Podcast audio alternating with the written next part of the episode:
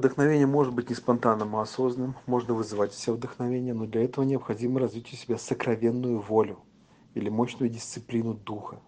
Для этого необходимо научиться парализовывать астрал.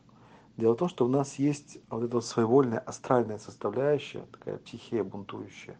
И до тех пор, пока она сильна, а ее материальным проявлением является астральное тело, до тех самых пор за этими облаками часто нам и не увидит солнце. Именно наша астральная бушующая психическая составляющая мешает нам получать вдохновение.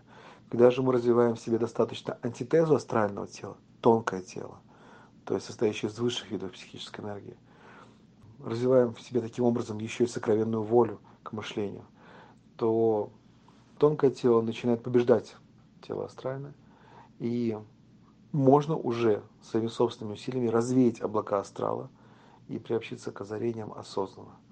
Вот эту дисциплину духа, дисциплину мысли необходимо развивать. Древние индейцы, североамериканские, говорили, что в человеке есть два волка, черный и белый, и больше тот, которого ты кормишь.